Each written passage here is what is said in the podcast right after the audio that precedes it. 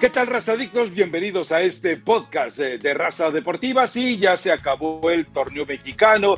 Falta todavía un buen rato para que arranque el otro y recuerde que además se va a ver interrumpido por la gloriosa eh, Copa de las Ligas, esa Copa de las Ligas que nadie quiere ni en México ni en la MLS, pero que bueno, es una imposición y hay que jugarla para qué? Para enriquecer nada más estrictamente a los organizadores, porque a los mexicanos que van eh, prácticamente como agregados, pues no les va a tocar más que una limosnita. Pero bueno, hay mucho para platicar, pero sobre todo yo quiero discutir eh, con Elizabeth Patiño, eh, a ver si ella me puede explicar este fenómeno. Para mí, en esta fase de post y pre-temporada, porque es ambas cosas, lo que más me extraña es el ninguneo al América. O sea, que Diego Alonso, un don nadie, le haya dicho que no, que de repente Juan Carlos Osorio, que ha sumado derrota tras derrota, estropicio tras estropicio, tras el Mundial, mundial 2018, les diga que no.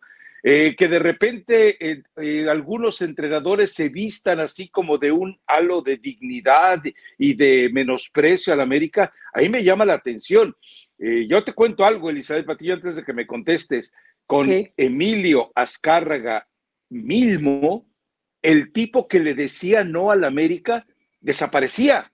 Es decir, estaba prácticamente condenado a no volver a pisar siquiera México, no un estadio mexicano, México. Y ahora de repente todo el mundo ningunea a la América. Emilito, ¿qué está pasando? Ya, ya, ya puede ser un protagonista de una Rosa de Guadalupe. El despreciado. Caramba. ¿Cómo está, Rafa? Pues definitivamente es un fenómeno raro, porque cuando hablas de, un, la América, o sea, del América, evidentemente dices, cualquier entrenador vende su alma al diablo con de, de dirigir a las Águilas, pero ahí te das cuenta que no. Por supuesto que entrenadores como Diego Alonso, yo inclusive llegué a pensar que era más que Diego, como lo ha hecho en otras ocasiones, presentaba su currículum y decía, mira, acá estoy por si se necesita, por si hace falta, por si me quieres considerar. ofrecido, pues. Eh, no sabría decirlo si de ofrecido, pero pues Rafa, cuando no hay chamba hay que buscarla, ni modo, y hay que tocar puertas y eso lo hace, lo hace Diego Alonso, pero ya que vayan y te consideren y tú no lo tomes como opción, lo mismo de Juan Carlos Osorio, que yo lo de Osorio lo, lo dividiría en un tema personal. Ahí sí creo que igual y, la esposa le dijo, ¿sabes qué? Eh, mi amor, la Rosa Rojas. Las Rosas Rojas no serán parte del capítulo de la Rosa de Guadalupe, porque bueno, sabemos que era, que es detallista Juan Carlos Osorio, pero seguramente habrá personas a las que no les termine por agradar, una de ellas, su, su señora esposa. Entonces, sí es raro, Rafa, pero también hay que entender que dentro de la negociación o dentro de las ofertas o dentro de escuchar propuestas, pues está Santiago Baños y no es precisamente el tipo que más te convence o el que más va y, te habla sobre un proyecto y que terminas completamente encantado. A mi parecer, el América se vende solo, ¿no? O sea, te dicen, es América, ya, eh, llegue Baños o llegue, el, o llegue el que llegue. Pero a lo mejor un personaje de por medio que te, quiero pensar, ¿eh? Que te pone algunas situaciones que no te agradan o te condiciona o no es tan bueno negociando, pues a lo mejor pasan este tipo de cosas. No tendría otra manera de explicar por qué un entrenador no le seduce el América. O Rafa, también está la otra. Te sientes muy poca cosa para agarrar un equipo como el América, ¿no? Porque también sabes que agarrar ese toro es bravo. A ver, eh, eh, vamos a, también a, sentar un panorama, un panorama. El América no es el que mejor paga, eso quede claro. A ver, pero los sí dos debe ser de que mejor paga en México, ¿eh, Rafael? No, no, no, pero a ver, por ejemplo, a Solari, que con Solari eh, la melena esa del príncipe de Shrek, que eh, seguramente seduja más de uno, eh, entre la melena, la caída de ojos, la seriedad, de bla, bla, bla, bla, bla, el porte, seguramente dijo, ¿sabes qué? Le pago un millón por bonito y le pago un millón porque es entrenador. O sea, por maniquí le pago un milloncito. Venga, ok, de acuerdo, está bien. Altán Ortiz, eh, yo estoy de acuerdo en lo que hizo, no sé si tú seas de los eh, sepulcros blanqueados que de repente lo consideran traidor, pero a mí me parece que si Altán Ortiz le hacen lo mismo que a Guillermo Ochoa, es decir, lo traen a vuelta y vuelta y vuelta y vuelta y no le ofrecen ni económicamente ni en plazos lo que él quería, hizo bien en irse. No es el primer entrenador, y incluso en México, recuerda el caso de José Luis Trejo, como de repente. Eh, pero ¿qué ganó? O sea, yo, yo entiendo que fuera entrenador, Rafa, pero. Bueno, no, no, de acuerdo. Te, mides con partidos que ganaste en la fecha regular, o sea, y, y, no porque yo me sienta dentro de ese grupo de viudas que sufren por la partida del Tano porque no le pudieron llegar al precio, pero para que tú pidas cierto dinero, pues tienes que ser campeón del fútbol mexicano. Y más en un equipo como el América, ¿o qué vas a pedir un aumento porque tuviste una buena racha en el torneo mexicano o una buena fase regular? Yo te pregunto algo. Eh, eh, a ver, entiendo lo que tú dices, no ganó nada, pero también cuando tú haces un, ah, cuando tú pones los pros, que es la cantidad de puntos que sumó en dos torneos y medio que dirigió al América, y cuando pones por otro lado eh, los rústicos jugadores que tenía en la banca, con todos los caprichos que había de por medio, eh, yo, también entiendo que el Tan Ortiz era cotizable. Y la verdad es que a, mí en lo personal me da gusto que se vaya a Rayados, donde le espera un equipazo, donde supuestamente va a llamar un par de jugadores. Y la verdad es que eh, si, el equipo violenta la relación, como lo de Ochoa, que Ochoa dijo, ¿sabes qué? Ya me harté de ustedes, prefiero irme al Salernitana. Y si lo mismo hace el Tan Ortiz, a mí me parece perfecto. Es decir, ¿por qué un acto de traición cuando en la mesa de negociaciones tú no has sido serio? Y recordemos que esa ha sido la forma de conducirse de Santiago Baños y de Valcárcel y de González Iñárritu y del otro que llevó ahí John de Luisa como Lapa y no se pudo despegar nunca, como es Narcoyese. Con todo esto, yo estoy de acuerdo con el Tano. Para mí el Tano hizo bien. Y si alguien lo quiere considerar traidor, bueno, ese es su problema. La verdad es que él hizo, eh, él respetó hasta donde lo respetaron él. Y yo lo veo así. Con lo, pues con lo que me he podido enterar, yo, yo, yo asumo que él, fue prudente hasta donde fueron consecuentes con él y extendió el tiempo lo más, y me, refiero a extendió el tiempo, o sea, trató de aguantar, aguantar, seguramente pensó, si somos campeones, ya no va a haber trabas o, el dinero van a decir, está bien, no conseguiste el objetivo, te damos el dinero. Pero también, Rafa, eh, ahora cambias un poco el discurso, porque hemos hablado aquí cuando la gente se mueve por dinero y mercenarios, y hoy tú, Tan Ortiz, él sí él sí lo merecía, él sí que se vaya rayados a cobrar. No hablo del dinero, hablo de la dignidad de Eli. no lo trataron bien en el América. Pues por supuesto que en el América te van a exigir resultados. Cuando tú pides un aumento, sí, sí, Fernando, pero espérate a que termine el torneo y vemos ah, cuáles son los objetivos que alcanzas, oh. porque puedes hacer una temporada maravillosa, pero no, como salió el América ante tu acérrimo rival Chivas, pues no sé si te puedas poner de pronto tan exigente en el tema económico. Yo sé que todos chambean por eso, ¿eh? Por lana eso te lo puedo llegar a entender, Rafa, pero de pronto que también no se ubique. Dignidad. ¿Dónde están los, dónde están los títulos? ¿Dónde están las vitrinas llenas de títulos para que diga, mira, yo cobro tal cantidad y si no, eh, eh, y si no, no dirijo equipo? Aquí hay dos cosas. Una, el Tano actuó con dignidad en la forma en la que abandona la América. Para mí está, lo que sí me parece indigno es que una semana antes ya hubieras aceptado negociar con Rayados.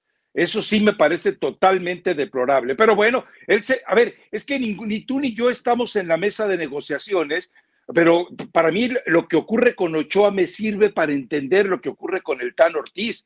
Recuerda que Ochoa se fue, bueno, ni siquiera se fue a despedir de la gente de la América, ni siquiera fue a limpiar su maldito locker, se fue y se fue nada más.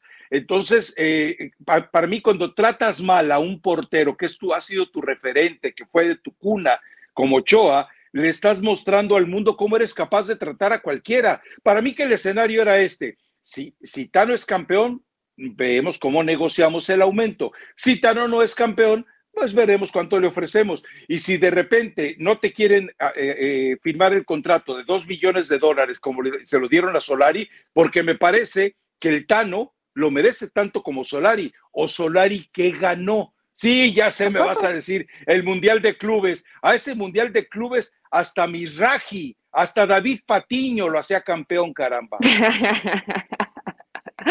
tuvo, tuvo su buena racha en, algún momento, David Patiño. pero bueno, no, no, seamos serios. No, estamos hablando, no estamos hablando de ello, Rafa. Eh, el que vayas y, y termines negociando y además que los rumores fueron inmediatos, ¿no? Porque Rayados queda eliminado antes, ¿te acuerdas? Y luego luego empezaron ya se sabía. Que, que sea tan Ortiz, ya, ya se sabía, ya habían tocado esa puerta, seguramente el Tato Noriega ya había comenzado la, negociación y eso, llámalo donde quieras, es traición. Ya, ya, ya, en, ver. en tu pueblo, en el mío, en Cuapa, en Monterrey, es traición. Si estás, si estás negociando algo antes de, que yo también quiero pensar que fue una forma de presión de Ortiz de que sigan, que sigan los rumoreos, esto es verdad. Igual Ibaños escucha y me mejora un poquito la oferta, porque Rayados, pues sabemos que pone cuánto quieres. No sé si cheque en blanco, pero pues probablemente sea el club que mejor pague en el fútbol mexicano, Rayados y Tigres, ¿no? Así como lo es con los jugadores. Seguramente. A ver, pero yo también eh, te, voy a dar un escenario. Yo sé que no podemos comparar eh, el penthouse con el sótano, pero eh, ¿Qué hizo Pep Guardiola? Pep Guardiola se notificó eh, al Bayern, ¿sabes qué? con meses se dijo, termina el torneo y se va a dirigir al Manchester City. Ahora te lo voy a poner en otro escenario eh, más pedestre. ¿Te acuerdas cómo sale José Luis Trejo de, de, Pachuca? De Pachuca, sí. De entrega el título y, y, él, él ya se había ido. O sea, entrega el título y se fue. O sea, estaba harto de lo que representa trabajar con Martínez y con, y con Fasi. bueno, y dijo, vámonos. No te, vayas, no te vayas tan lejos, Rafa. Eh, Diego Coca contigo, ¿o no? Sí. Pues, eso ya, eh, eso ya eh, estaba negociado antes del bicampeonato. Sí, y también, bueno, te cuento algo. Diego Coca resulta que anda diciendo que a él en, los centros, en el centro de alto rendimiento, ya sabes que hay muchos, muchas orejas. Bueno, mi fuentecita chilanga me decía que Diego Coca anda lloriqueando, que él, a él lo sacaron de Tigres, que, no, que lo, malentendieron, que simplemente fue una argucia, una artimaña de Iraragorri para llevárselo para allá. Es decir, antes de que él aceptara irse, ya le habían notificado de Tigres que se iba. Entonces, eh, eh, él lo está lloriqueando, ¿eh? Esto es totalmente eh, verídico, pero bueno, y que también, ah, te cuento, resulta bueno, dejémoslo para más adelante porque está muy bueno el chisme. A ver, el, aquí con esto de, del Tano, a mí me parece que eh, para ti no es traición, para ti es traición, para mí no es traición. Yo creo que a final de cuentas lo que veamos en la cancha con Rayados, eso nos va a demostrar hasta dónde eh, el inevitable concepto del karma lo va a alcanzar y lo va a castigar o definitivamente lo va a, o lo va a beneficiar. Yo creo que hizo bien, para mí hizo bien. O sea, eh, vamos, yo te pregunto, el Tano se va decepcionado y resulta que quién es, a ver, Aguirre le dice que no porque prefiere el Mallorca. Ojo, eh, depende esto todavía para aclararlo. Si el Mallorca se mete a puestos europeos, Aguirre sí se queda. Si el Mallorca no se mete este fin de semana a puestos europeos, entonces lo más probable es que Javier Aguirre sí acepte eh, al América. Bueno, pero Javier Aguirre de momento les dijo, no, espera, chato. Y eh, el caso de Diego Alonso y el caso de Osorio, sí como que te demuestra que entre los técnicos se chismorrean todo, ¿no? Se sabe todo, ellos saben más de lo que nosotros exponemos evidentemente de esas eh, tras bambalinas. A mí me parece que eh, Tan Ortiz puede tener un buen torneo con Rayados y me daría mucho gusto, ¿eh? Con el equipazo que tiene.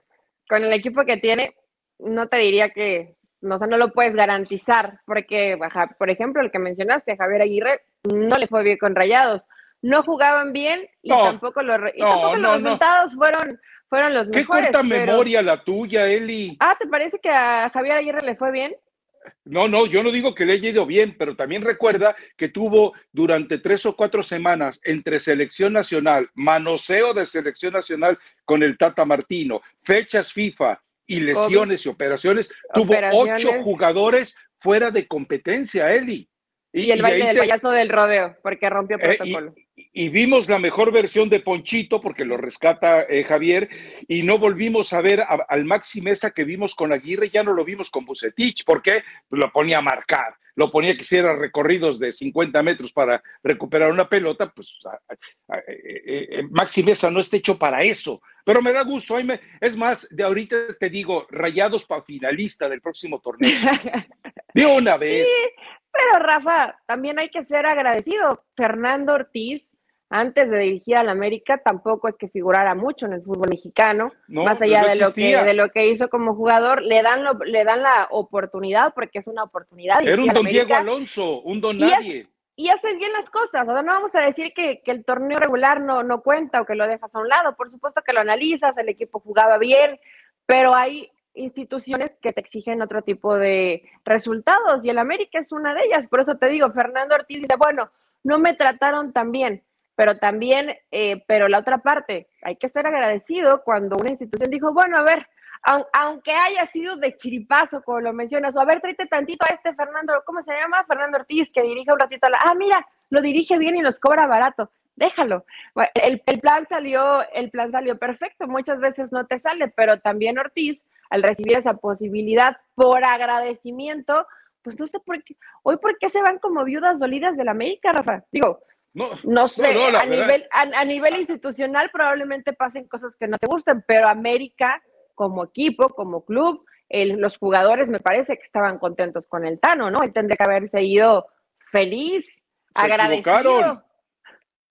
Se equivocaron. A ver, eh, la reacción de, de Tano, a mí me parece perfecta, sobre todo por eso, porque estamos, están, estamos acostumbrados a ver que el América trata de como basura a jugadores y entrenadores. Eso nos queda muy claro. Los trata como basura. Esa es la verdad. Pero bueno, eh, por otro lado, eh, la, yo creo que el, el Tan Ortiz, eh, que sí, insisto, debe de ser el protagonista del torneo, y si no, desde ahorita, eh, cuélguele la etiqueta de fracaso totote, porque van por jugadores, van por refuerzos, que tú ves al, al plantel de Rayados, no le duele nada, no le duele absolutamente nada pero bueno, hay que buscarle, evidentemente, fortalecer la banca. Ya sabrán ellos cómo, cómo lo hacen. Ahora, el hecho de decir que se quiere llevar eh, eh, a, algunos de los jugadores, entre ellos, se me fue el nombre del paraguayo, hombre, el nombre del paraguayo. quieren a Diego Valdés, pero es muchísimo dinero el que piden. no, y, al, se me fue el nombre del para, eh, Richard Sánchez. Richard. ahora, de, de, verdad tú crees que Monterrey necesita Diego Valdés con lo que tiene? No, tiene, eh, entre, entre lo que te aporta Maxi Messi y te aporta Poncho González, estás mucho mejor que con, que con la inestabilidad de Diego Valdés, tan inestable que lo vimos en, los partidos cruciales contra Chivas. Fue ah, tuvo, tuvo buena liguilla, Rafa. Sí, pero se desapareció. Se desapareció en porque la lo mandó a la banca. ¿Y en la semifinal qué pasó? En la semifinal de ida juega bien. Y en la semifinal de vuelta Tano lo termina sacando. También semifinal de ida juega bien, ¿en serio? Eh, sí, lo, hizo bien Valdés.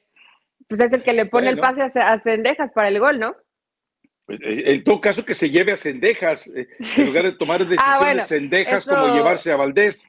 Eso ya sería evidentemente el, el, premio mayor. No creo que lo, que lo dejen salir, pero Diego Valdés en buen momento es un, es un jugadorazo, ah, lo sabemos. Nadie lo duda. Y, y yo creo que leí, leí temprano, pero también la cantidad que piden, no, no sé si sea real, 12 millones y Sebastián Vegas dentro de la transacción. Yo te... digo, ah, bueno, si pagaron 11 por Kevin, que ya dicen que no fueron 11, yo creo que ya eh, te puede pagar cualquier cantidad del fútbol mexicano. Yo sé que Rayados tiene el dinero, Rafa, pero de pronto el inflar tanto a los futbolistas y tener esos precios, pues ya le hace a otros equipos no poder competir.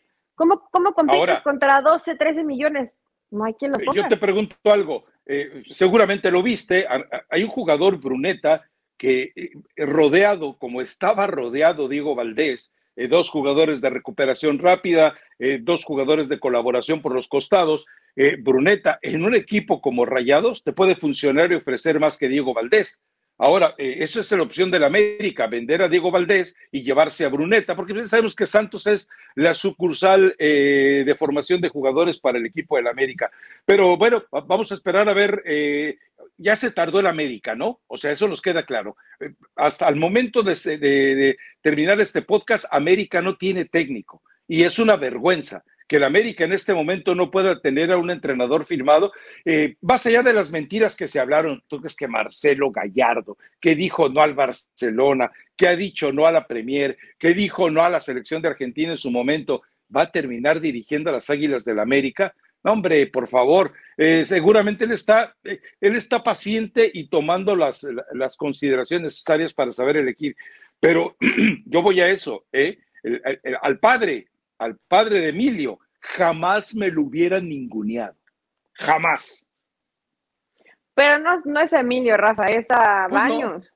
Es a Baños. No, bueno, pero, a, ver, a ver, a ver, me explico, más, pues, más allá de Miguel Herrera, ¿cuántos, cuántos amigos tiene Baños? ¿O a quién? O a, ver, bueno, Ya, no te digo amigos.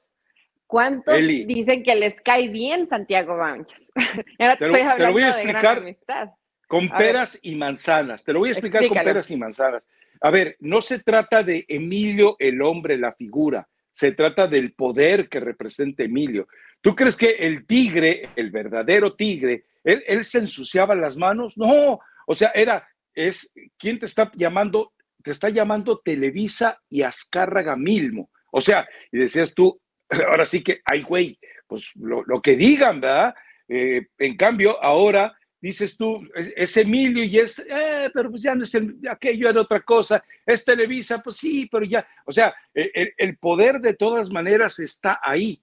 El problema es que si el poder del miedo que, que ejercía el padre de manera eh, fastuosa, el hijo no lo sabe ejercer, bueno, pues entonces por eso Rafa, me la América. Es el América. ¿Quién, por eso, pero un, es que un entrenador tu error, que te dé la pero tu error es que de dirigir a la tu error es que personificabas en Baños, Eli. Y que digas no, Baños no representa a la América, lo representa Emilio. Pero tú estás diciendo que, van y, figura de autoridad Baños, que van y hablan perdida, y a lo mejor es no, yo no te estoy diciendo que Baños es una figura de autoridad.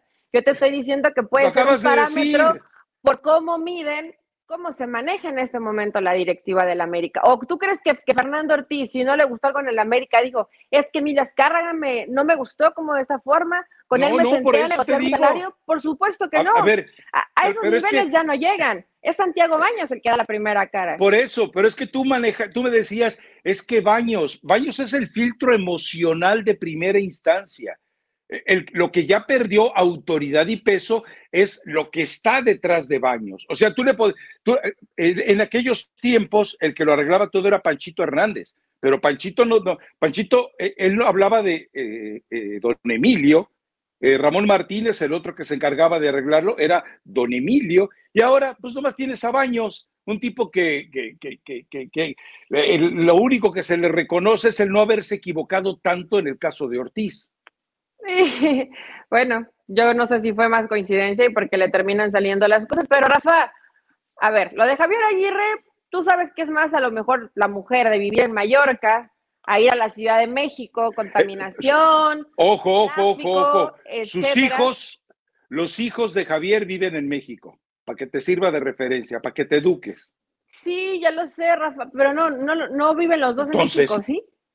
dos viven en México Ah, Dos viven en México y otro se la pasa entre Nueva York y España, porque es por Pero hay una edad donde te dicen dónde quieres vivir, Rafa. después de los 60 años, eh, eh, prefiero vivir en Mallorca, prefiero vivir, en la Ciudad de México.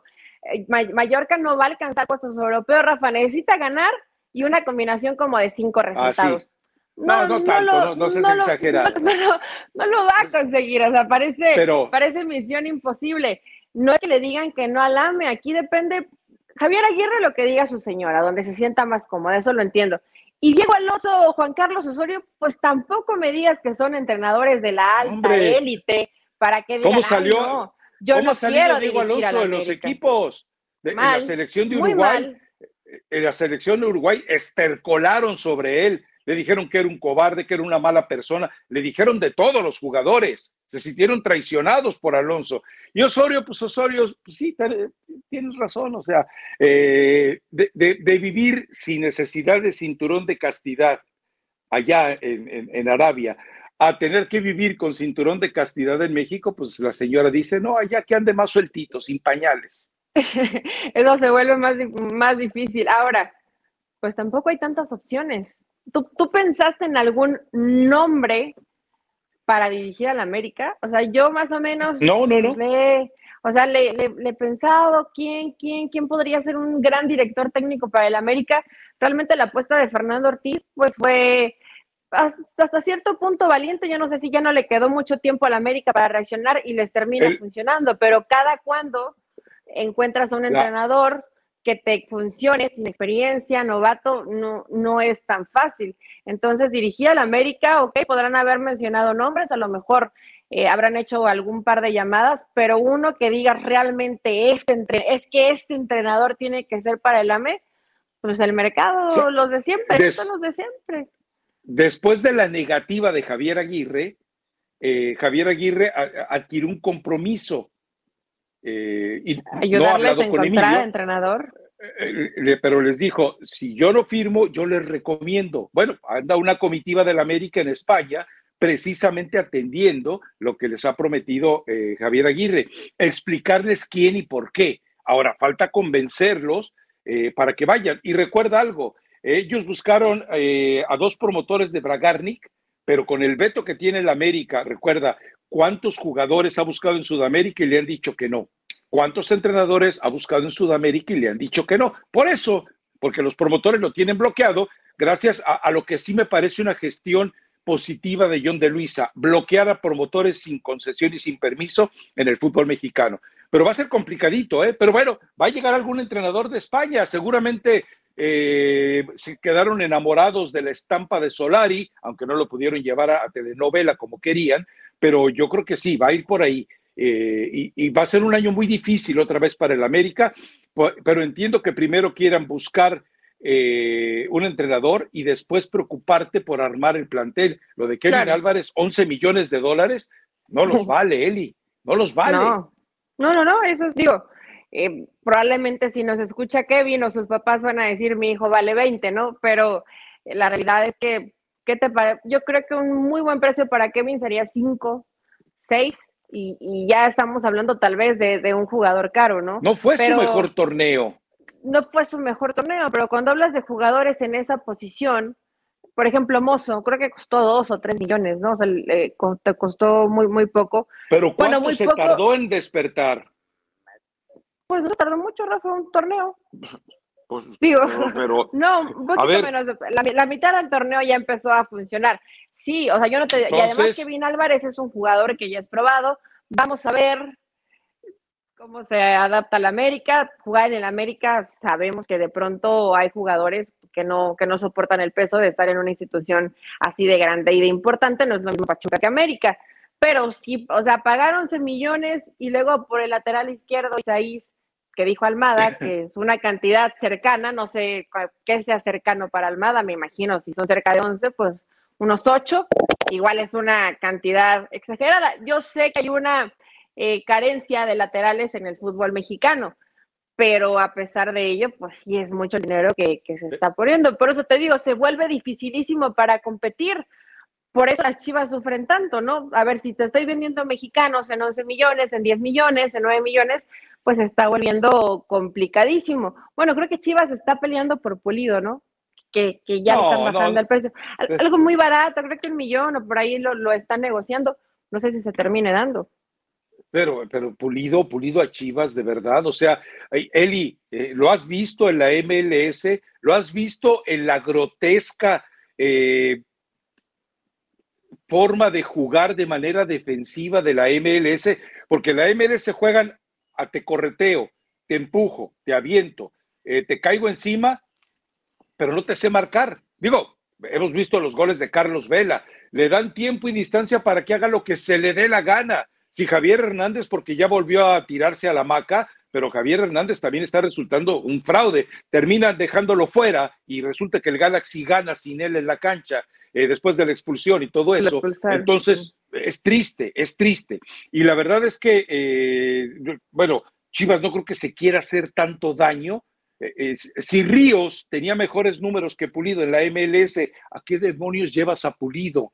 O sea, Pulido estamos hablando de seis años después, Elizabeth Patiño. seis años en el que ha tenido que cargar lesiones. Y además él anhela la vida alegre que se daba en Guadalajara recuerda los conciertos a los que iba, los problemas que llegó a tener de madrugada, aquel día del choque que a su nutricionista, chef, ballet y no sé qué más intimidades era con él, lo ponen en el volante y él se va al puesto de tacos huyendo. No, pues, o sea, ¿cómo, ¿cómo puedes llevar una persona con esa estatura moral a Chivas? A Mauri, abre los ojos, maldita sea. Pero bueno, pues ya tienen ahí a Hierro, que seguramente lo analizará, pero no, no es mentira, ¿eh, Rafa? Dos millones está negociando con el Kansas.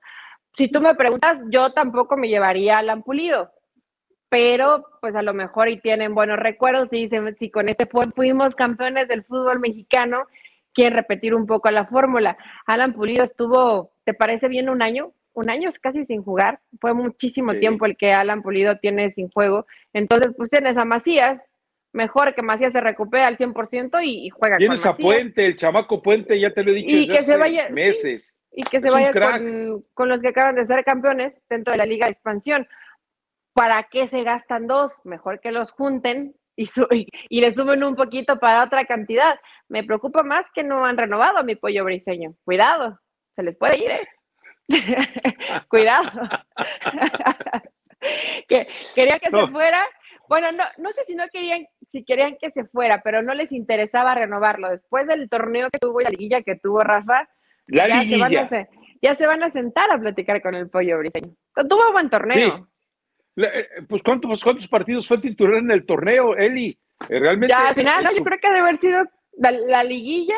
Lo que la liguilla, por eso te digo. Chivas, y como cinco partidos antes, ¿no? De que terminara el torneo. No, no creo que hayan sido tantos. No, no, no, no creo que hayan sido tantos. Pero bueno, igual, e, el pollo sí se merece la renovación, si va a mantener ese espíritu y ese es mérito de totalmente de Paunovic. Te contaba, eh, resulta que eh, llevaron a cabo una conferencia de prensa Aires de Purga para presentar a Duilio Davino y para presentar, ¿quién fue el otro? Ya hasta se me olvidó. Ah, eh, a Lilini. Ah, Lilini, Lilini. Uh -huh. Bueno, resulta que esa conferencia de prensa, eh, eh, Aires de Purga, tú ya lo conoces, a ver, todo el mundo me lo describe así, es un tipo soberbio, pedante, prepotente, dije, al ser de Pachuca, al ser, ser Martínez y Patiño después de eh, Aires de Purga.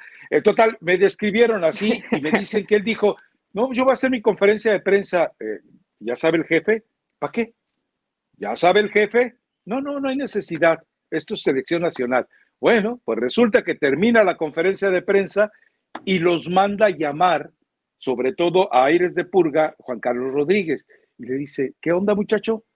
Aquí no se puede mover una hoja de papel sin que yo esté enterado.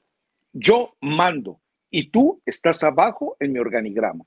Y sale con la colita entre las patas y además ya le advirtió a Aires de Purga y a Diego Coca, no le ganan Estados Unidos, que hoy es un desastre en cuestión de entrenadores, no me ganan la Copa Oro y bueno, pues vamos pensando a ver qué va a pasar con ustedes. A ver, puntualmente, después de la Copa Oro hay revisión del futuro de Diego Coca y me parece magnífico, porque eso mismo rápido? debieron haber hecho con el Tata Martino, ¿eh? No, no estamos eh, cuestionando eh, como una forma de castigar al club de Tobiraragorri, Eli. No, no es eso. Es que eso mismo que hoy quieren hacer con Coca y con, y con Eres de Purga, lo debieron de haber hecho con el Tata Martino y lo debieron haber hecho con Gerardo Torrado en aquel entonces.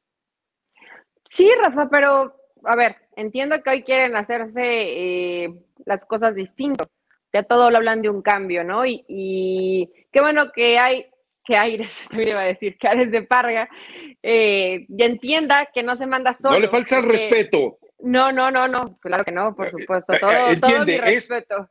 Es, es Aires no de Parga, Aires de Purga o Ares de Parga, pero no le digas Aires de Parga o Ares de Purga porque le estás faltando el respeto. Ahí sería faltarle el respeto. Que entienda sí, claro. que, hay, que hay jerarquías, pero ya, o sea, me refiero, tú dices, tendrían que haber analizado el proyecto de Gerardo Martino. El proyecto de Gerardo Martino empezó a fallar en el último año, ¿te acuerdas?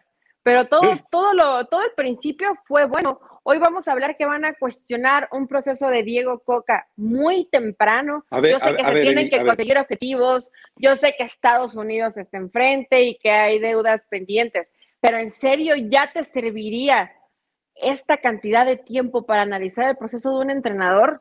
No sé, Rafa, se me, se me hace muy vez? poco tiempo, se me hace ¿Y a quién vas a poner? O sea, ya, ok, le sale Ya sabes todo mal, quién es. pierde contra Estados Unidos, se vuelve un Ya desastre. sabes tal. quién es, Eli. ¿Quién es? ¿Quién es? Lo tienen becado en Tijuana, Eli, y está harto. ¿Sabes qué? ¿Sabes qué? A ti te gusta venir aquí promoverlo, Rafa. Yo estoy Hombre, que va No me habla, está enojado conmigo, ya no me toma las llamadas desde hace tiempo. Así que, no, mira, eh, a ver, tú hablas de lo de, del Tata Martino. 2019 gana la Copa Oro, sí, un chiripazo, creo que fue Jonathan Dos Santos, el del chiripazo, creo que sí. Eh, luego, 2020, ¿qué hace en la pandemia? Se pasa ocho meses fuera de México. Le dicen, ahí está un jet privado del patrón para trasladarte de Buenos Aires a la Ciudad de México y que no corras ningún riesgo de contagio. Él dice, no, yo acá me la paso, acá estoy a gusto, ya llega la gira. Ok, 2021, eh, un año que ya empezó a ser inestable, 2022, un año eh, totalmente de desgracia, confirmando lo del 2021. Es que no, no, no puedes hablar de buenos momentos del Tata, Eli, más que 2019. 2020 no existió, 2021 empezó el declive. El 2020 lo, lo, borramos de la historia porque pues, realmente ningún pero, pero fue un acto de tiempo para trabajar. Hay un acto de indisciplina. Si te dicen, está el, avión del patrón y te quiero acá trabajando, y dices, no voy. ¿Cuántos, cuántos y que de hecho fueron casi todos los entrenadores sudamericanos? Ellos, ellos no estuvieron cerca de eso. Bueno, ni podían salir. A ver, eh, pero, pero eh, no me puedes comparar lo que es Uruguay, que sabes que se están educando en, Europa, Argentina, que se están educando en Europa, Colombia, que se están educando en Europa, a México, que se están educando en, Xochimilco. Por favor, Eli. Ahora también, eh, cuando hay un acto de subversión y de esa falta de respeto a la autoridad, en ese momento de ver, ah, no quieres viajar, vámonos. Pero fue, ya sabes, conocemos a John de Luisa, caprichitos también, ¿no? Pero bueno, sí, fueron caprichos. Eh, pero no estoy de acuerdo en que el proceso de Diego Coca lo midas con cuánto, cuánto te gusta de trabajo. ¿Seis meses? ¿Siete meses? Resultados, Elizabeth Es muy poco tiempo para comenzar a medir y sobre todo porque pues ya hay unos que dentro de la lista, capaz si quieres pasamos al tema selección, bueno, ya habíamos pasado, eh, pues ya va a haber algunos nombres que no van a aparecer y me da risa porque dicen es que Diego Coca jubiló a Chicharito. Es, eso ya había pasado, ya, ya lo había hecho Gerardo Martino. Es, eso no es de dentro del proceso de Diego. John de Luisa, no Martino, ¿eh? Bueno, John de Luisa, o Naima, ¿no? Más bien fue entre los dos. No te metas con la familia. tiene razón, tiene. No, pues, no pasa nada, digo, está bien la familia es importante en el momento de tomar decisiones. Habría que dividir lo personal de lo profesional, que ahí le falló pregunta, un pregunta, a pregunta, pregunta, pregunta, pregunta, pregunta. A ver, tú criticas el hecho de que yo, perdón, tú elogias el hecho de que John de Luisa, eh, eh, protegiendo a su señora esposa, Margina Chicharito, lo dice públicamente, yo lo congelé. Eh, ahora, si el nuevo presidente de la Federación Mexicana de Fútbol echó de la empresa a la señora esposa de John de Luisa, ¿cómo lo llamas ahí, Elie? Pues no cumplía con los requisitos para el nuevo proyecto.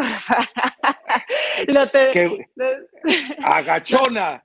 No, lo tendrían que, lo tendrían que negociar. Hay ciclos que tienen que cerrar, si tienen que cambiar. Lo de Javier Hernández, bueno, fue una situación. Aunque dice Javier, ¿no? Ya ves con este tono sufrido que trae últimamente con Dreyfus que todos se equivocan y bueno, se han equivocado peor, pero él no iba a, él no iba a perjudicar a nadie, él se iba con su secreto a la tumba, que no sea payaso, ¿no? Que se, que se ponga a entrenar y a trabajar para, para ver si mejora futbolísticamente. Pero dentro de este proceso hay jugadores nuevos, hay jugadores jóvenes, todavía creo que algunos con pesadillas de lo que fue el Mundial en Qatar, entonces eh, hay que verlo con tiempo, Rafa, con tiempo. Ahora, Tú, tú, conoces más a Rodríguez. ¿Qué tanto sabe Rodríguez de, fútbol? ¿O qué tanto podría sumarle de positivo a un proceso si debe continuar o no? Porque me queda claro que eres de Parga, no lo, no lo vamos a considerar como el tipo que sabe de fútbol. ¿Quién va a medir ese? Bueno, ¿Duilio? ¿Será?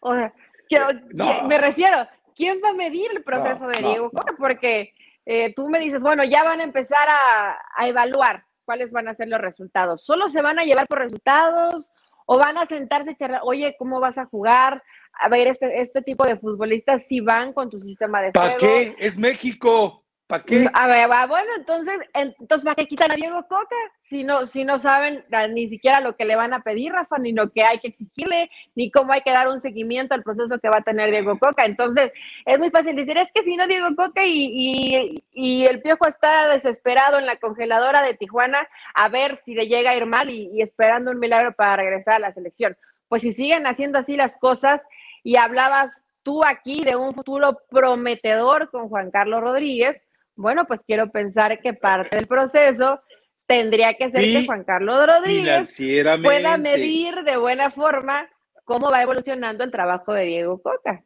Porque él es el que está arriba, ¿no? En el organigrama. Sí, sí, bueno, abajito, abajito de Emilio. Abajito de Emilio. A ver, eh, te, te, explico sobre tus dudas. Y primero te aclaro algo.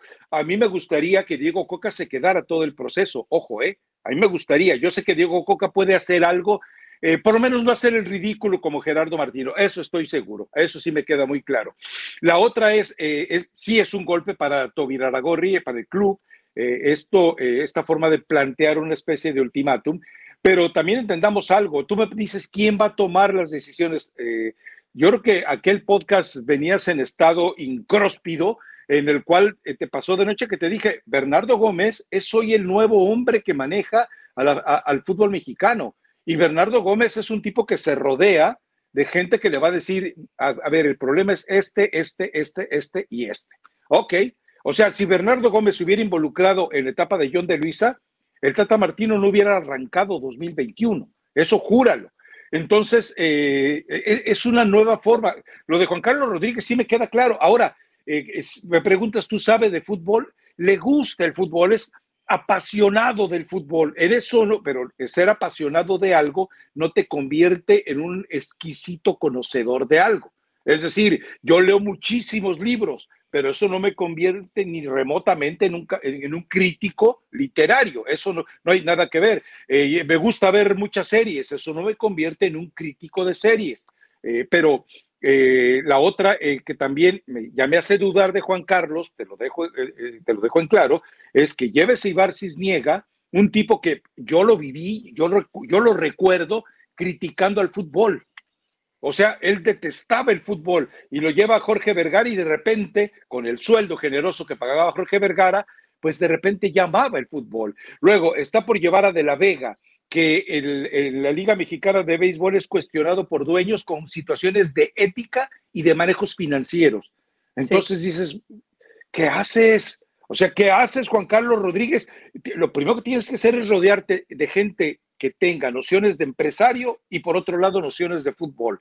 De otra forma, estás en riesgo, estás en riesgo y recordemos algo, Juan Carlos Rodríguez tiene el voto popular porque están agradecidos con él pero no es Dios. Y Emilio, a cualquiera que no le agrade, lo desaparece, simplemente lo desaparece. ¿Se sienta a la derecha? ¿Será la, a la derecha de Dios o a la izquierda? Creo que a la izquierda. No, no, a la derecha se sienta eh, Bernardo. Ok. A la izquierda eh, no se sienta nadie y debajo de él se echan todos. bueno, si son decisiones extrañas, sobre todo porque tiene que checar también los antecedentes, Rafa, lo que, lo que bien mencionas, que, que no haya situaciones que después te vayan a generar un conflicto, porque bien lo dices, todos los dueños estaban de acuerdo, están felices con que Juan Carlos Rodríguez esté en, ese cargo, pero después también va a ser muy importante de la gente que te comiences a rodear y de las situaciones que vayan viniendo enfrente. Yo no sé cuál va a ser el modus operandi hoy de la selección mexicana, inclusive en el tema de eh, estar abierto a los medios o manejarlo de cierta forma o tener bots, no sé, no, no, no sé. Creo que, creo que van a haber situaciones raras que esperemos que al final pues se puedan rodear de gente inteligente, uno en el tema administrativo y otro en el tema deportivo, que son situaciones muy distintas. Quiero esperar a que llegue ese día donde tal vez a Diego Coca no le salgan las cosas bien y Ares de Parga y Duelo de Avino se sienten y cuestionen el trabajo de Diego Coca. Va a ser Va a ser fantástico. Es que Estados Unidos es un desastre. Lástima que no podremos escuchar esa charla. Eh, sí, yo sé que hoy Estados Unidos no está bien, yo sé que el tema que tienen con el entrenador, yo sé que hay unos, algunos jugadores que vienen de lesiones, otros que no están teniendo los minutos que ellos quieren, toda la bronca que pasó con, con Reina en el Mundial, entiendo todo eso, Rafa, pero aún así ¿demeritarías a una selección como Estados Unidos a pesar de los problemas que tienen? Yo creo que no, ¿eh? eh el problema, el problema eh, fundamental es eh, el jugador, tú lo conoces, el jugador, el estadounidense es distinto, sobre todo porque tiene una mentalidad de reacomodo en Europa.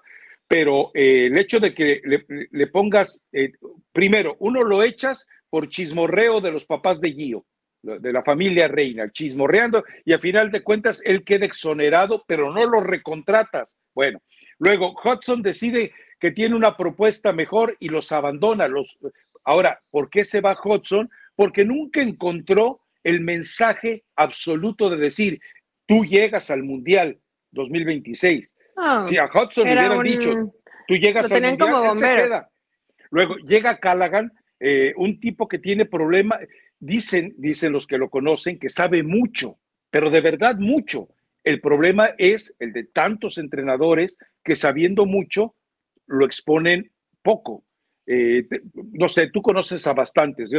el papá de, eh, bueno, Memo Vázquez padre es un genio para ver el fútbol, es un genio, pero en las veces que ha tenido la oportunidad, no la ha podido desarrollar. Eh, Egea, el que inventó al Pumas de Hugo Sánchez junto con Mario Carrillo, también dicen que es un tipo que tiene una, una capacidad casi extrasensorial para analizar el fútbol, pero a la hora que él tiene que dirigir, no se le dan las cosas. Eh, no sé, de eso está lleno, eh, te estoy citando eh, entrenadores en el área cercana a la que nos manejamos, pero está lleno el fútbol mundial, lo de Juan Malillo. es malillo, la verdad, a la hora de dirigir a un equipo. Es que es, diferente, Rafa. la sabiduría, que, entiende, que sabe, que lee maravillosamente. ¿Tú cómo eres, Eli? Yo. ¿Tú sabes más o transmites más? ¿O sabes menos y transmites más?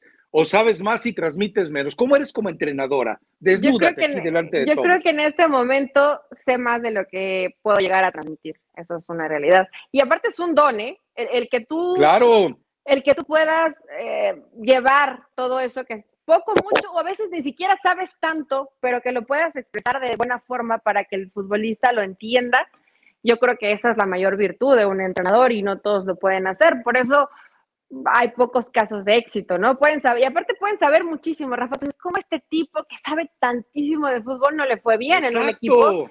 Y, y, puede llegar a pasar. El tema de transmitirlo, de convencerlos, de que lo entiendan, es te lo, voy a poner así, muy, hace muy poco tiempo, Juan Carlos Osorio. Yo creo que es un tipo que sabe mucho de fútbol y de pronto medio nos da la píldora con fibras A, B, C y todo lo que quiera decir, que no son inventos, que es algo que existe.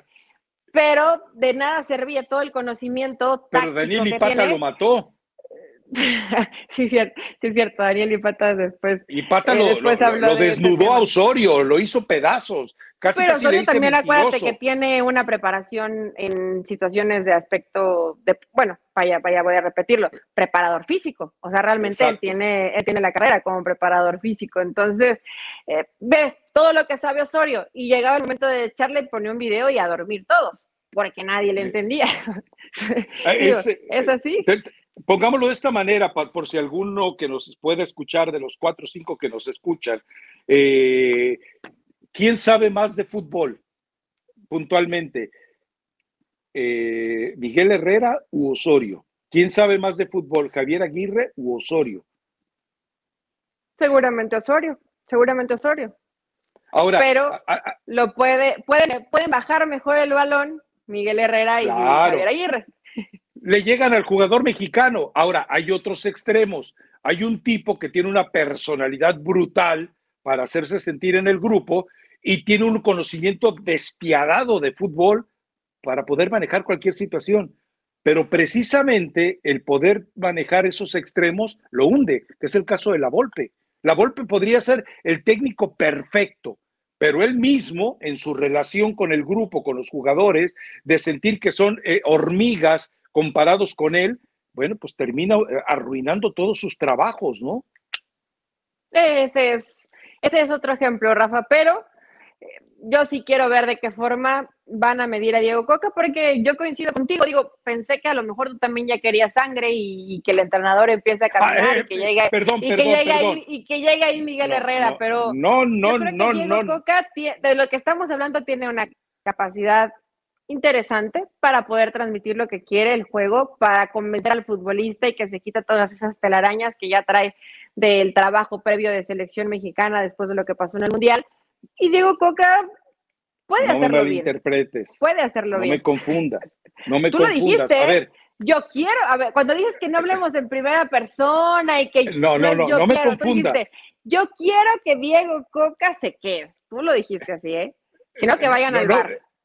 No me confundas. A ver, es que eh, eh, me, has, eh, me has denigrado delante de la gente. Te explico por qué. A ver, yo sí quiero sangre. No, no, pero claro que quiero sangre.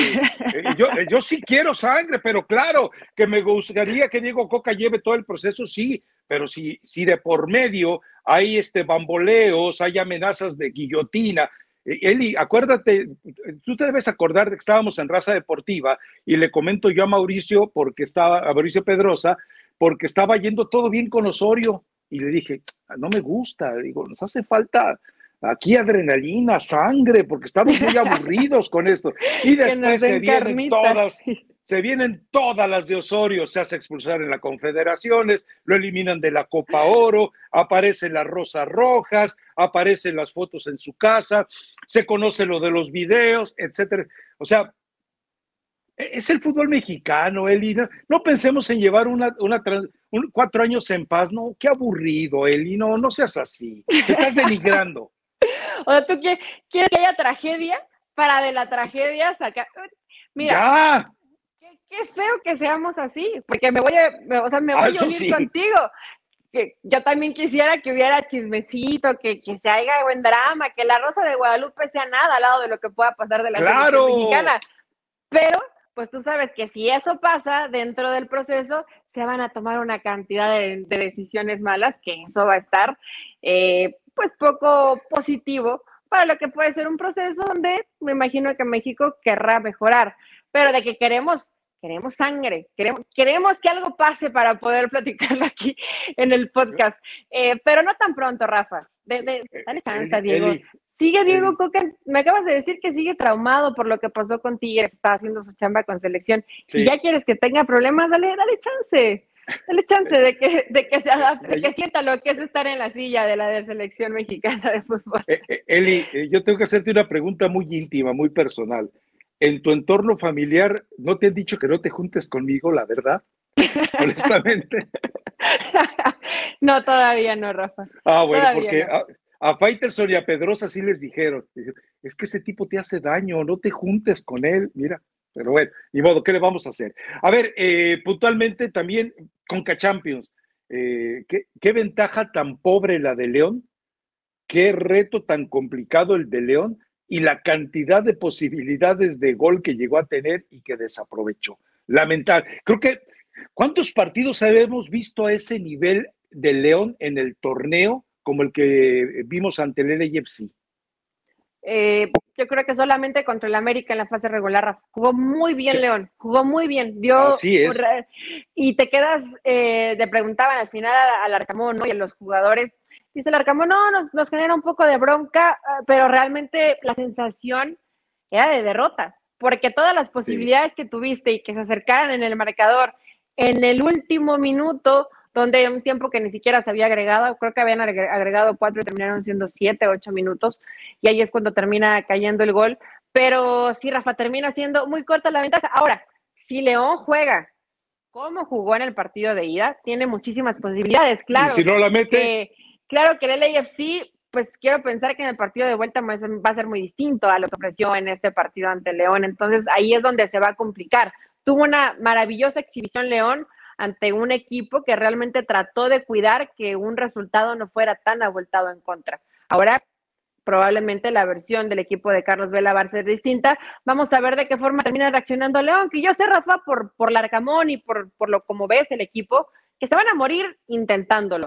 Pero tiene razón, si generas 10 pero no las puedes meter, pues qué frustrante, qué frustrante porque un trabajo colectivo, a mí me encantó ver este León. me acordé del, del, pues sí, puede ser hablar del León de América, pero pues más o menos con, con situaciones distintas, pero jugando tan agradable como lo hacía el León de Nacho Ambriz, ¿no? Ya León nos ha acostumbrado a eso, a ser un equipo al que le exigimos tal vez jugar bien, porque ya nos ha gustado desde Matosas y luego nos gustó con Nacho y hoy nos gusta con Larcamón, pero con Larcamón nos ha dado solamente probaditas, poquitos, con América, a lo mejor algún otro partido, pero este contra el, contra el equipo de Los Ángeles fue muy buen partido de León.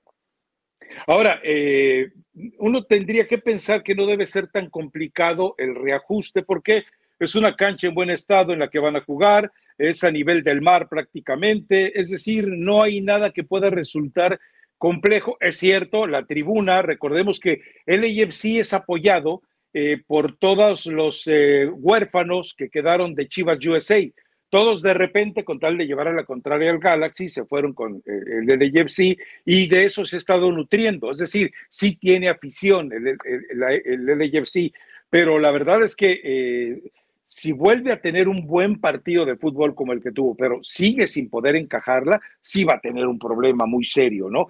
Y el hecho de que por segunda vez, eh, por segundo torneo consecutivo de la Conca Champions, quede campeón un equipo de la MLS, ojo con algo, yo todavía no creo que esté por encima la MLS de la Liga MX a nivel de cancha, a nivel de organización, eh, es un abismo lo comentábamos la otra vez, tú quieres comprar una franquicia en la MLS, te cuesta 400 millones de dólares. Tú quieres comprar una franquicia en eh, nivel Pelagatos, es decir, Querétaro, Cholo, San Luis, eh, Pachuca, etcétera, te cuesta 40 millones de dólares. Bueno, Pachuca no está bien, pero eh, esa es la gran diferencia. Ahora, ¿qué pasa acá en Estados Unidos? Se maneja con una transparencia de orden gubernamental, es decir, saben que hay un fiscal supremo revisando todos tus movimientos. En México, en México hacen lo que les da la gana, Eli.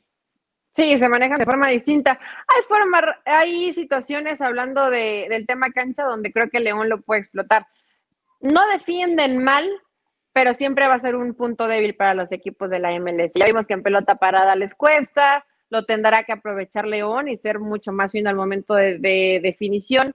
Pues yo la referencia que tengo, recuerdo a Maldonado en Pachuca, y no es que digas, uy, un, central impasable, ¿no? Que está ahí. Mario Oscar. Eh, Denis Maldonado, ¿no te acuerdas de él? Ah, no. Pues, imagínate, o sea, estuvo, no sé si estuvo un año, yo lo más lo recuerdo de un torneo y creo que, creo que sí jugó algunas veces, inclusive por momentos lo estuvieron poniendo como lateral. Después de ahí se fue a Puebla, ¿no, Rafa? Eh, eh, Denis Maldonado, Sí, creo que tuvo su paso por, por, dos o tres equipos de, del fútbol mexicano. Y el arquero es bueno, que se me olvidó el nombre. ¿McCarthy se apellido? Creo que sí, pero el, eh, arquero creo que sí. El, arquero es lo que se salva, pero defensivamente en pelota detenida le puede hacer daño a León y además que vemos cómo, le, cómo el Arcamón le va cambiando, no juega con línea de tres, de pronto le cambia a cuatro, le da mucha profundidad con los, con los carrileros cuando son cinco, en fin, eh, confía mucho en el platanito. tiene, ah. tiene cosas buenas este León. Ahora, eh, en el caso del, del ojo con algo. El Cherundolo, que es un tipo que se preparó en el fútbol de Alemania, que es un tipo que aprendió en el fútbol de Alemania, que llegó y que nadie lo quería. Ojo, ¿eh? La afición eh, decía, ¿y este tipo quién es? ¿De dónde sacaron a este energúmeno? Como jugador eh, era muy respetable, era insistir, insistir, mucho corazón, mucha garra por eso lo ves en el equipo también. Pero eh, él podría ser el próximo técnico de Estados Unidos. O sea, si Cherundolo termina coronándose en el LAFC, le van a decir, termina el torneo y arrancas 2024 dirigiendo a la selección de Estados Unidos. Pues sería una, una gran opción, Rafa, porque además ves, un, ves un técnico que se adapta, o sea, ves cómo va planeando, cómo cambia la estrategia, eh, cómo cuando tiene que ser mucho más cuidadoso, defensivo, lo hace bien y hace que sus equipos terminen funcionando, ¿no? Entonces, fíjate, ya, tú les, bueno, siempre vienes aquí, les, les ayudas un poco en la chamba, a veces a la selección mexicana, a veces a algunos clubes en el fútbol mexicano y ahora ya lo quieres hacer con Estados Unidos. ahí lo tienen. Cuando hay tanta sabiduría, no está de más eh, derramarla por ahí. Oye, a propósito, las declaraciones, yo no lo vi, ¿eh? me dijeron, que la esposa de Carlos Vela mostró huellas de las lastimaduras que traía Carlos Vela y que dijo que eran carniceros o algo así en el fútbol mexicano. ¿Tú viste esas eh, tomas esas fotografías. Yo no las vi, ¿eh? Yo no las he visto, pero me vi, contaron la, eso. vi la toma de cómo, de cómo salió Carlos Vela, que sí salió lastimado, pero yo no vi lo de lo que, lo que puso la, la esposa de Carlos Vela. Entonces, ah, si no lo vimos, pudo haber sido chisme, y es, pero además es su A mí me encanta el chisme, yo ya lo hubiera, yo ya lo hubiera, yo ya lo hubiera visto, Rafa. pero además es, la chamba de Carlos Vela, ¿no? Mira, ya, bueno, entiendo que es la chamba de Carlos Vela y pues las piernas van a salir lastimadas, siempre salen así. Pero los equipos del Arcamón le meten fuerte, meten fuerte la pata. Pues. De acuerdo. Eh, eh, si quieres jugar con el Arcamón, tienes que empezar eh, a, surtir al adversario. Lo hemos visto. Acuérdate. Acordarte, acuérdate del barrio. No, no, acuérdate quién fue el entrenador que provocó la primera expulsión de Solari en el fútbol mexicano.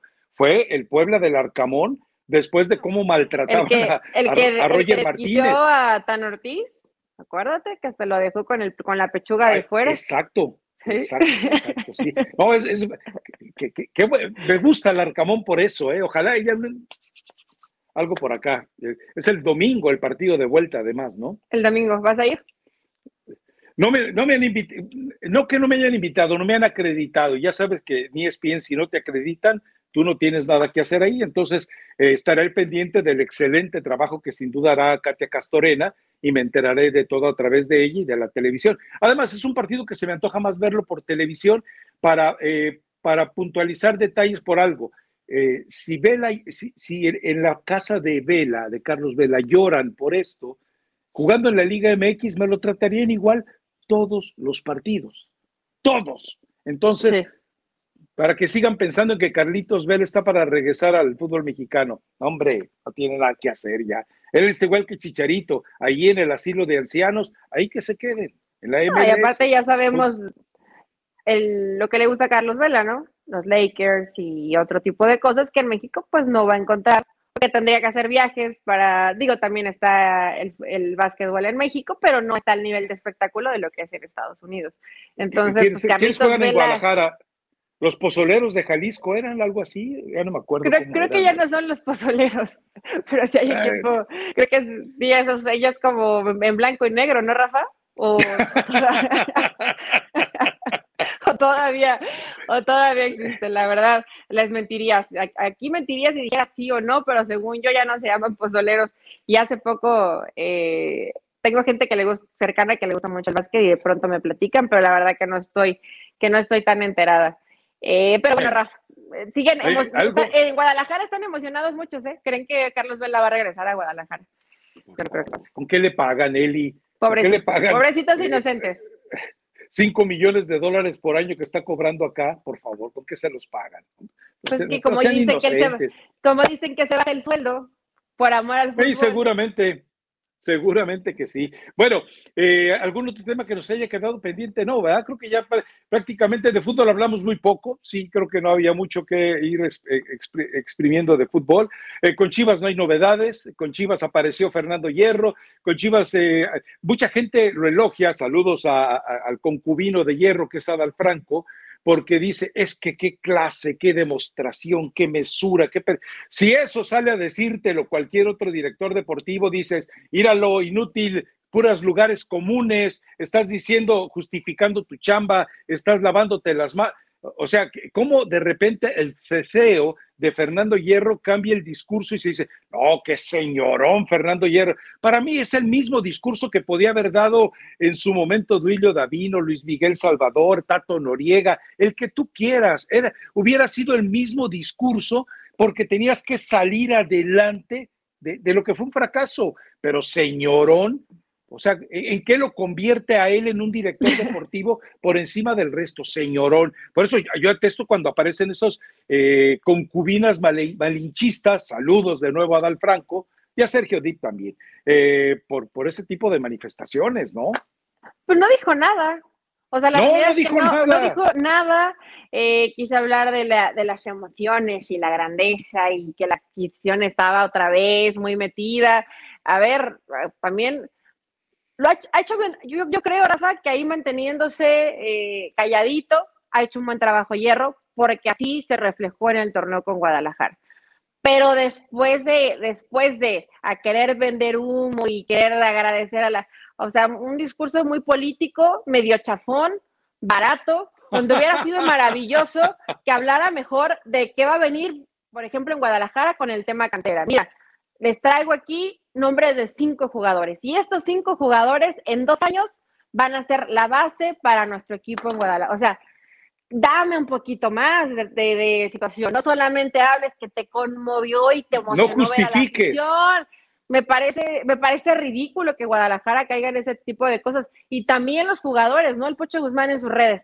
Volvimos a hacer vibrar a 40 mil. Déjate de payasadas, ponte a entrenar para que el siguiente torneo no te quedes en lo poquito que pudiste ofrecer, porque fue poco lo que ofreció el Pocho Guzmán en Liguilla. Entonces, sí, qué bueno que se emocionaron y que emocionaron a la gente y que llenaron el acro. Maravilloso, Rafa. Pero con uno lleno de un estadio no se hace un torneo.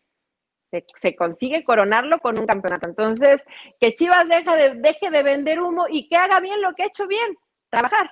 Porque eso, sí lo ha hecho bien. Eso sí lo ha hecho bien, eso no se lo vamos a discutir.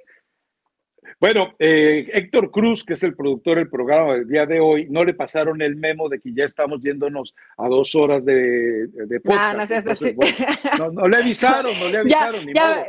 oye, Rafa, qué gusto que esté Héctor con nosotros. Nos había eh, dejado un tiempito, pero ahí está de vuelta con nosotros. Eh, hago extensivo que nos da mucho gusto verlo Probablemente para él no, ya de estar harto de estarnos escuchando una hora, pero nos da mucho gusto que esté con nosotros. Siempre estuvo, nada más que andaba en un break, pero hoy está de vuelta con nosotros y eso me pone muy feliz. No porque no querramos a Damián, también a Damián lo queremos mucho, pero Héctor nos hacía falta. Ah, o sea, Aranza no la quieres. no, es que Aranza, es la, Aranza, la de los lunes. Aranza, tú eres la de los lunes.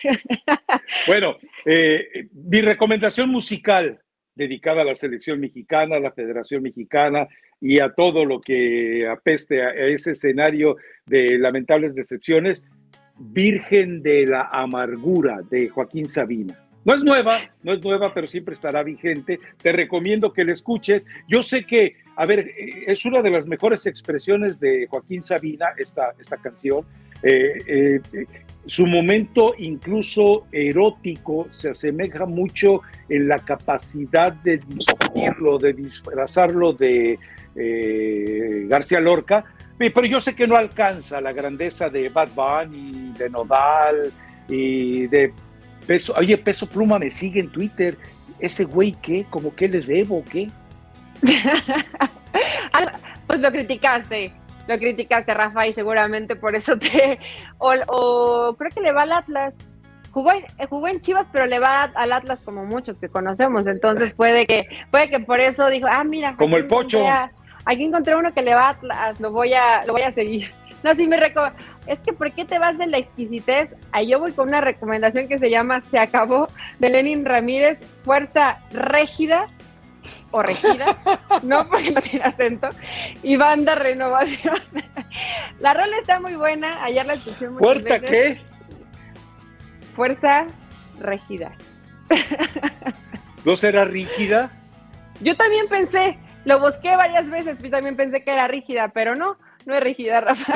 Entonces, pues vayan y busquen. La rola está muy buena. Ayer me tomé unos whiskies a su salud. Entonces, eh, disfruten, disfruten sí, de semana. Borrosa, ¿eh? Yo te medio borrosa hoy. No, veo y escucho borroso, pero es porque hace mucho calor. Estoy en León, Guanajuato, entonces hace mucho calor acá. Este, pero vayan a escuchar la recomendación musical y nosotros lo escuchamos el. Sí, va a haber podcast, ¿no? Todavía el lunes vamos a hablar de lo que pase con León y seguramente lo que se venga ya con selección mexicana. Perfecto, chao. Chao.